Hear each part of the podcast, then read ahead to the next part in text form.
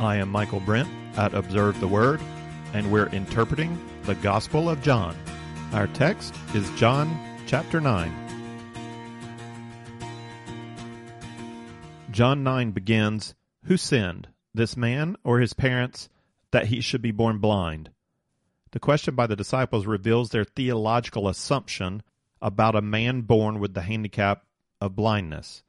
They do not believe his blindness results from purely random natural factors. They believe God must have a purpose for the blindness. Jesus will affirm that assumption that God is in control of the circumstances of life, including the blindness of a baby. God has a plan for every life. Where the disciples go wrong is assuming that the blindness is a punishment for sin. That's the assumption. What's not clear to them is whether it's the punishment for his parents' sin or the sin of the man. And it seems they thought it possible even for a baby to be held guilty for sin in the womb. The Bible would agree that blindness is a result of sin if we mean the corruption that entered creation as a result of the sin of Adam and Eve. So that's a general source for blindness is sin. But the disciples make the mistake that Job's friends made, assuming that pain and suffering in our lives is always the result of some specific sin that we or a loved one have committed. Jesus rejects that assumption. In this case, the blindness of the man had nothing to do with his sin or his parents. Jesus answered, It was neither that this man sinned nor his parents, but it was so that the works of God might be displayed in him. Sometimes God allows suffering in our lives as opportunity for us to participate in a glorious work. God is not just using the blind man for his own end, for his own glory. This man's blindness is also what prepares him to see. The suffering he so far experienced in life enables him to enter into something new that may not have been possible at all if he had grown up with normal sight. That normal life might have eventually ended in eternal spiritual death. But the life of blindness, for this man at least, is going to end in eternal spiritual life. Now, God has a plan for him that works both for his good and also for God's glory. The two purposes are intertwined. Jesus goes on to instruct his disciples, saying in verse 4 and 5, We must work the works of him who sent me as long as it is day. Night is coming when no one can work. While I'm in the world, I am the light of the world. Jesus is always the light of the world and is always at work. These words apply to this present reality of his incarnation. The day is his present ministry, and the night his coming crucifixion. During the day of his present ministry, Jesus is the light of the world in a special way. He is revealing the Father and revealing himself through his miraculous signs, through his teaching, and through his interaction with people. He is the light that reveals. Interestingly, Jesus uses the plural we here. We must work the works of him who sent me. Now, Jesus is including his disciples in this ministry of revelation. They are participating together with him. Now, of course, Jesus is central, but they participate, they contribute. And so also God is, of course, central, and yet this blind man is going to participate and contribute in the display of God's glory. For us, living now, Jesus continues to be the light of the world. The Father continues to work for the display of His glory, His nature, His name. And we who believe participate in the display of His glorious name. You know, that display of the glory of God is right and just and good and loving because God is uniquely the center of all things. He is that which is good and beautiful and true. And it is right and just and good to honor and praise, to point the whole universe to the wonder of his glorious nature. God himself must give attention to his own glory. He is uniquely in the position to do that because he is good and he himself is the source and display of all that which is truly good. So if God is going to be good, even God must magnify the goodness of his own nature. He cannot deny or reject himself as the source of all truth, all beauty, all goodness. And God is unique in this. You know, we don't point everybody to our own goodness. We point everybody to God's goodness, but God also points people to his own goodness. You know, he is the one for whom it is good and right to magnify himself. And it's truly amazing how humbly he does this as the Son, Jesus Christ, yet he still does it. Jesus displays the glory of his own nature. The light displays the light. We exist to magnify the glory of God, the glory of everything that is good and true and beautiful. He is the center, He is the focus. And the magnification of His name is our greatest calling. It's also our greatest blessing. To magnify Him makes us whole. It's also our greatest gift. To magnify Him to the people around us, we help them see God, to learn to glorify God, to love God, to become whole. Jesus' answer to his disciples applies to us also. You know, why was I born like this? You know, however I'm born, with this personality, these weaknesses, these strengths, these life circumstances. Why?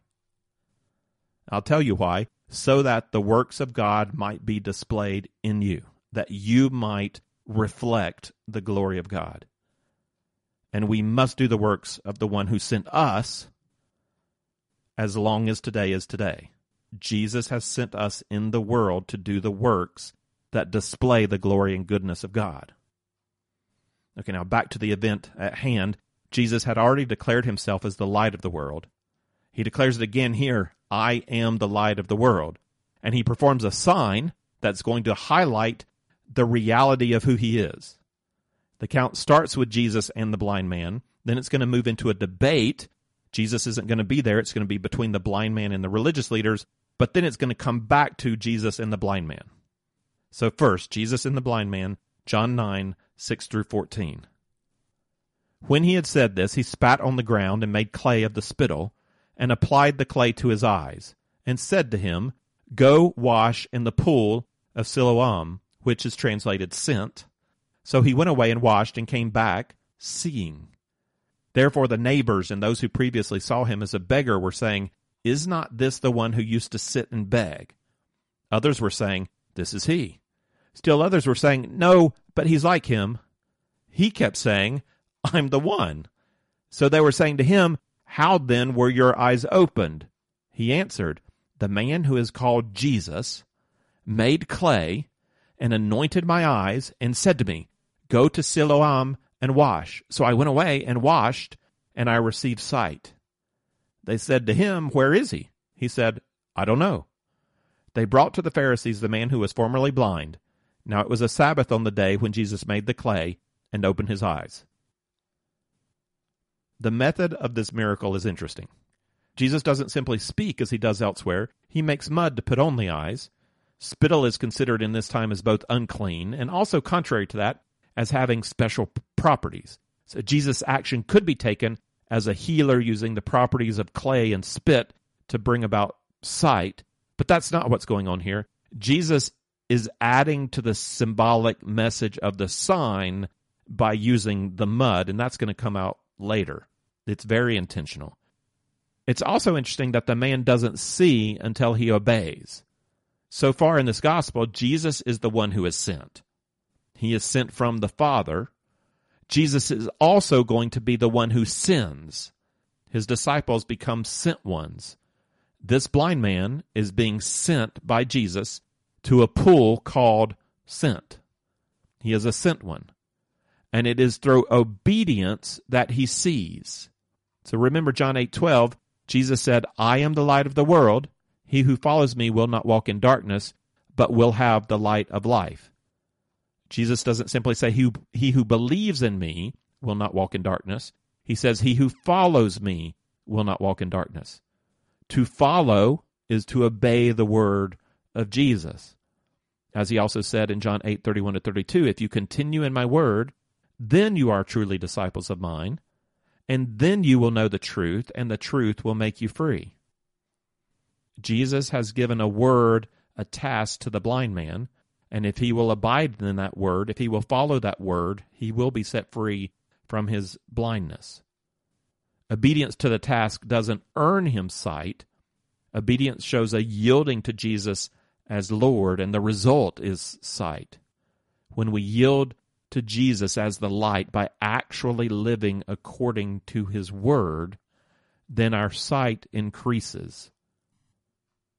It seems that Jesus builds this message into this sign. He could have just said, Open your eyes and see. Instead, he says, Go as a sent one, and the result will be sight. Seeing the man, people begin to debate, you know, is this the blind man? It is the blind man. It can't be the blind man. He looks like the blind man.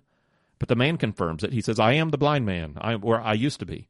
And when asked, the man explains what Jesus did for him. Then in verse 14, we get a, a conclusion to this initial report telling us, Now it was a Sabbath on the day when Jesus made the clay and opened his eyes. Jesus got in trouble with the religious leaders in chapter 5 when he healed a lame man on the Sabbath. In that case, Jesus didn't do work himself, unless it can be argued that miraculous healing is work, but he did instruct the lame man to do what the Pharisees considered work when he told him, Pick up your mat and go. So Jesus is telling him to do work on a Sabbath. That's not really work in the sense of Torah law work. Um, that's not clear at all, but it is work in the sense of the, the Jewish rules about what defines work. Here in this passage, Jesus himself does the work by making the clay to use in the healing process. And he does that intentionally. Jesus is setting up this conflict. On Sabbath, he intentionally makes mud. But right now, he's nowhere to be found, so some busybodies bring the former blind man to the Pharisees for questioning. The report of the interrogation is in 915 through 34, so we'll start it here. Then the Pharisees also were asking him again how he received his sight. And he said to them, He applied clay to my eyes, and I washed, and I see. Therefore, some of the Pharisees were saying, This man is not from God, because he doesn't keep the Sabbath. Yes, obviously, this man is not from God, because he took some dirt and he spit on it, and he made mud and he put it on the eyes of a blind man, and that blind man now sees. This is obviously not a man from God, because he's working on the Sabbath. He does work, he makes mud. He's evil, he's sinful. Why did Jesus make the mud? He made the mud to show us that the Pharisees are blind. A man is standing in front of them who was born blind, and they all see him every day at the temple begging, and he's blind and he can't see. And now he sees, and they don't give a, they don't care that he sees.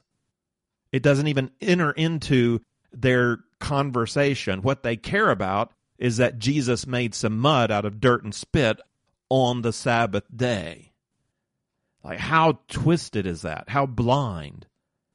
It's not that they're blinded by the rules of the law. They're blind and dark in their hearts. They want to reject Jesus and they're looking for some way to reject Jesus.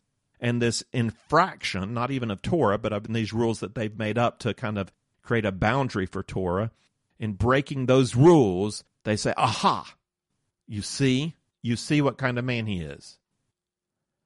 And the religious rules of their overzealous Sabbath keeping provide a pretense for what their hearts want to condemn Jesus. But not everyone is wholly blind. The text goes on, but others were saying, How can a man who's a sinner perform such signs? And there was a division among them. So they said to the blind man again, What do you say about him, since he opened your eyes? And he said, he's a prophet. Well, that's not untrue. It's an understatement. Jesus is more than a prophet, but he is a prophet, and at this point, that's the best the formerly blind man can conclude. But the opponents of Jesus don't want to concede the point. Going on in verse 18, the Jews did not believe it of him that he had been blind and received sight until they called the parents of the very one who had received his sight and questioned them, saying, Is this your son who you say was born blind? then how does he see?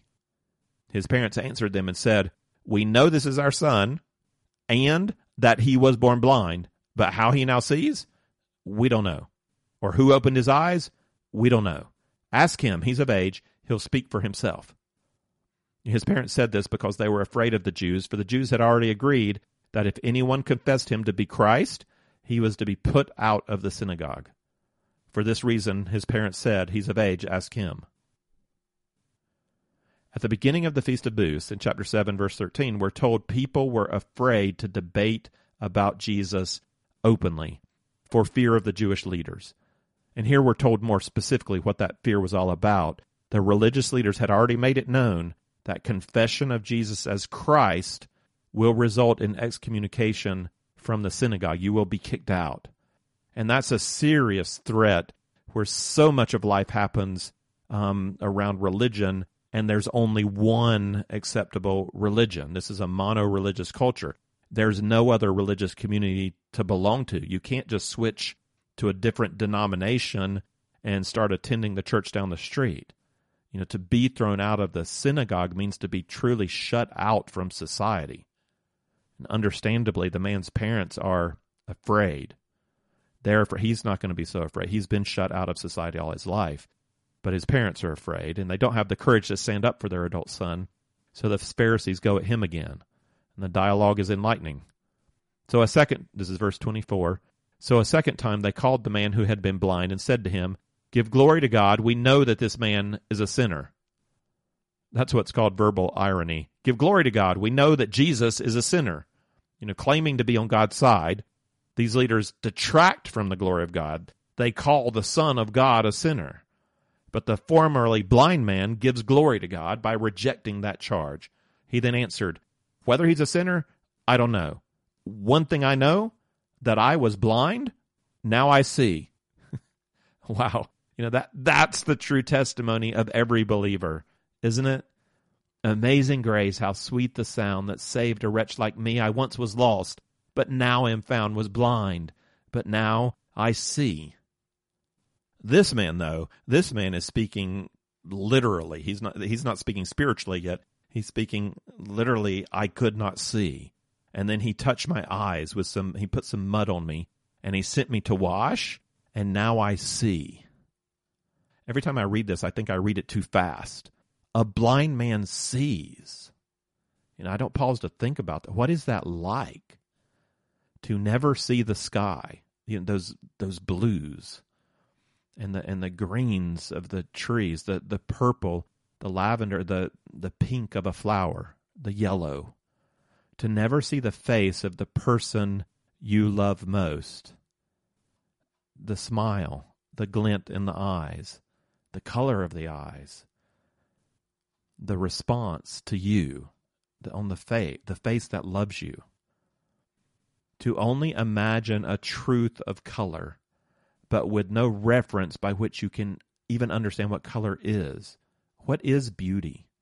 What is that even? That makes no sense if you've always been blind. And then to see. I just Googled right now, a blind man sees. You know, try that. And I watched a video of a man who's seeing his wife for the first time in his life then I Googled a girl that sees her mom for the first time, and so now I, I can't see because I, I'm crying. Um, but it's but to see the human heart is born blind, and to see the face of God smiling at you. That's what the Spirit of God does for us when He opens the eyes of our heart, to know that. You know, at times uh, before that, we, we can sense Him in the creation. The sun suggests His warmth, color suggests his beauty. The ocean suggests his power. The night sky, his immensity. But to be born again of his spirit is an, to enable us to see his goodness and his smile and his holiness. It's a spiritual sight we are not born with as human beings. We are born dead blind. And we cannot see God unless he grants us sight. And for now, even when he does, um, our, our sight here is like looking through a cloudy glass. We don't we see dimly, um, but we get a glimpse. We begin to see the the smile of His face, the glory of His goodness. Um, but one day, one day, we're going to see God clearly, face to face in glory. The man said, Whether he's a sinner, I don't know. One thing I know that though I was blind, now I see. So they said to him, What did he do to you? How did he open your eyes? So they're stuck on the mud. He answered, I told you already, and you did not listen. Why do you want to hear it again? You don't want to become one of his disciples too, do you? Okay, the conversation is taking a turn here. The formerly blind man is becoming defensive. He's upset. He's he's tired of them trying to make Jesus into something bad, to twist what he knows is good. And and they can use all their learning and all their Bible knowledge and all they're the educated ones, they're the ones with power, but he still knows I was blind and now I see. And that but they don't like taking this from him, so they reviled him. Verse 28, they reviled him and said, "You are his disciple. We are disciples of Moses." And we know that God has spoken to Moses, but as for this man, we don't know where he is from. Well, really, you don't know. You claim to know Moses, but you don't know where this man is from?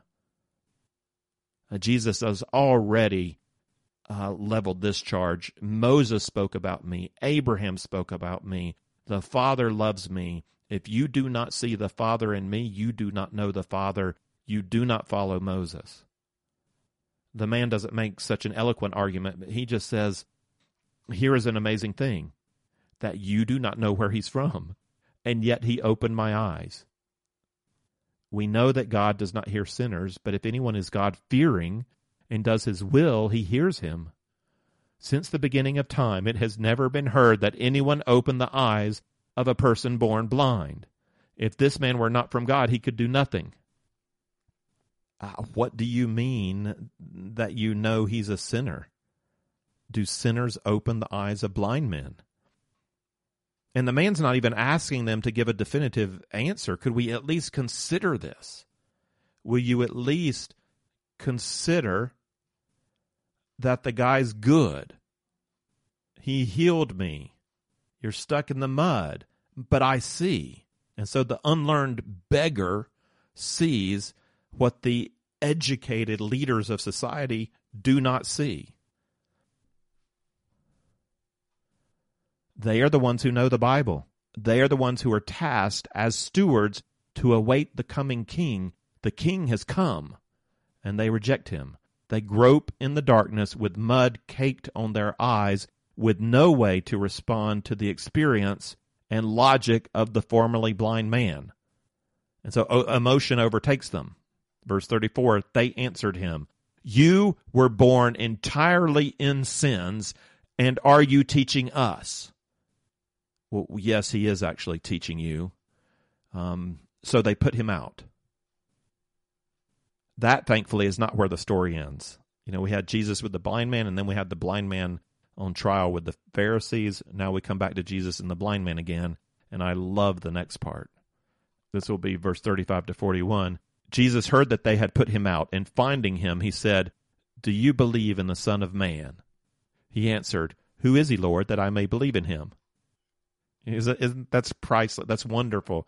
He has no clue. Who, who, who is the Son of Man? Tell me who is the Son of Man. I think he has an idea of the title according to the response he's going to give. I think he might understand the Son of Man to be the Son of Man in Daniel 7, who's going to rule over the kingdoms of the earth but he doesn't know okay who is the son tell me which guy it is who is the son of man but he is sure of jesus jesus is from god and he's he's at very least a prophet and whatever you tell me jesus who is he lord that i may believe in him jesus said to him you have both seen him and he is the one talking with you and he said lord i believe and he worshiped him is this true belief? You know, that's been a regular question in John. Is this true belief?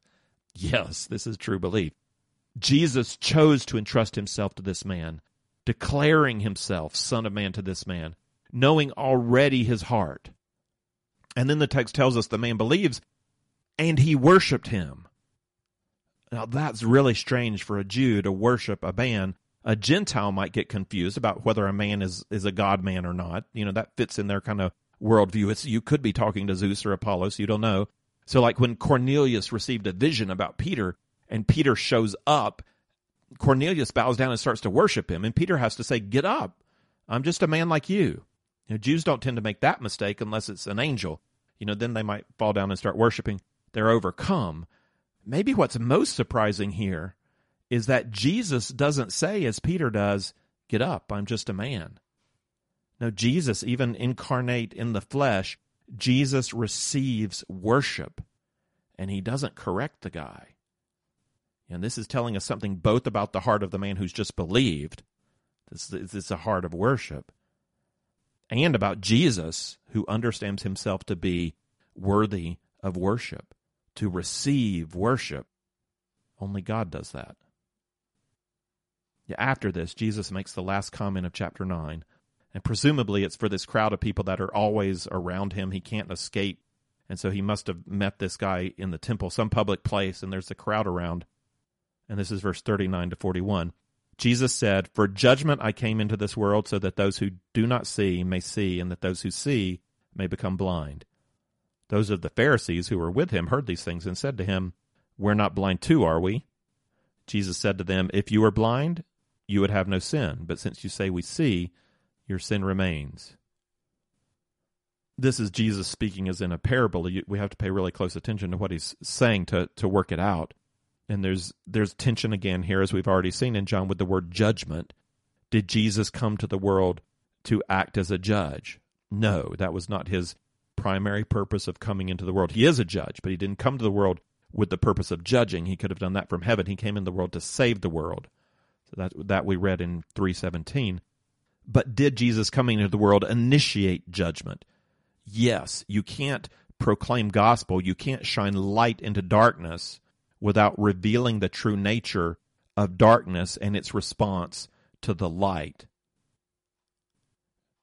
Revealing the true nature of human beings and their need for a Savior inevitably leads to the salvation of some but also to a clarified judgment on those who reject the light. They might say, Were God to speak directly to me, if God would just tell me that He is, I would believe. Really, would you? If you had been there in front of Jesus and you'd seen the miracles of Jesus, would you do better than these men? Don't be so sure. Were God to speak to you directly, you just might pick up a stone to kill him be careful how much stock you put in your own ability to judge and respond to spiritual truth. You are not as good as you would like to think you are. You are not as insightful. You are not as spiritual. Those who assume they know or would know do not fare well in most of the history of Jesus on earth. Those who do not see but come to see, those are the ones who are in darkness, but they know they're in darkness and they feel they see the light and they respond to the light. They are the sinful who admit their sin, gratefully receive the grace of Jesus, and follow him. Those who see here in this text are those who claim to see, not those who really see. It's the seeing are those who claim to see. They are people like the Pharisees who say, Give glory to God, we know this man is a sinner. You know, they claim to know but don't know, to see without sight. Jesus concludes saying, If you were blind, you would have no sin. But since you say we see, your sin remains. And in that sense, if you were blind means if you acknowledged your blindness, if you would admit that you can't see, then you could turn to Jesus. And in turning to Jesus, you would have no sin. You would be placed into grace. The reason their sin remains the reason their sin remains as a result of claiming to see is that the claim to see is a claim that we know this man is a sinner. In their sight, they see that Jesus is not the Messiah. In their self declared knowledge, sight, seeing, they reject Jesus. And that's the one thing, the one thing we must not do, cannot do and so their sin remains. Concluding, we're on the second I am statement in the book of John. We had I am the bread of life, and now we have I am the light of the world. And John gives us two instances of Jesus claiming to be the light of the world. The first was in chapter 8:12 at the feast of Booths. The resulting dialogue highlighted the blindness of the Jewish leaders and the crowds of people interacting with Jesus. Even those who claimed to believe, who claimed to see, by the end of the story, they're picking up stones to kill him. They didn't get what he was saying, and they were not willing to follow him as a guide to truth. They weren't willing to abide in truth and so be set free. This second declaration in chapter 9 of I Am the Light provides a positive opportunity, an opportunity for John to highlight someone who responds to the light. The majority in the story still reject Jesus, and they're going to try to shut out the light. This was declared in the prologue. He was in the world, and the world was made through him, and the world did not know him. And he came to his own, and those who were his own did not receive him. The majority through this gospel do not receive Jesus. Even when we have people claiming to believe, they end up eventually walking away because they believed in a Jesus they want, not the Jesus who is. A great response is going to come from this gener- generation. We're, we're mostly negative because that's the reality when Jesus is among them. They reject him. Uh, there, there will be a day at Pentecost when the Spirit is poured out, and and thousands will be convicted of this sin. But that day is not here yet. Here, it's it's it's mostly a rejection. The, the majority claim to see, and so remain blind. But not everybody, you know. But to those who receive Him, to those who believe in His name, and here is one. Here is one who had been blind, but now truly sees and seeing, he worships Jesus. Glory to God. Glory to God. If you would like the text of this lesson with some reflection questions, or if you'd like to see overview charts that go along with our study of the Gospel of John, then check out the resource page at observetheword.com.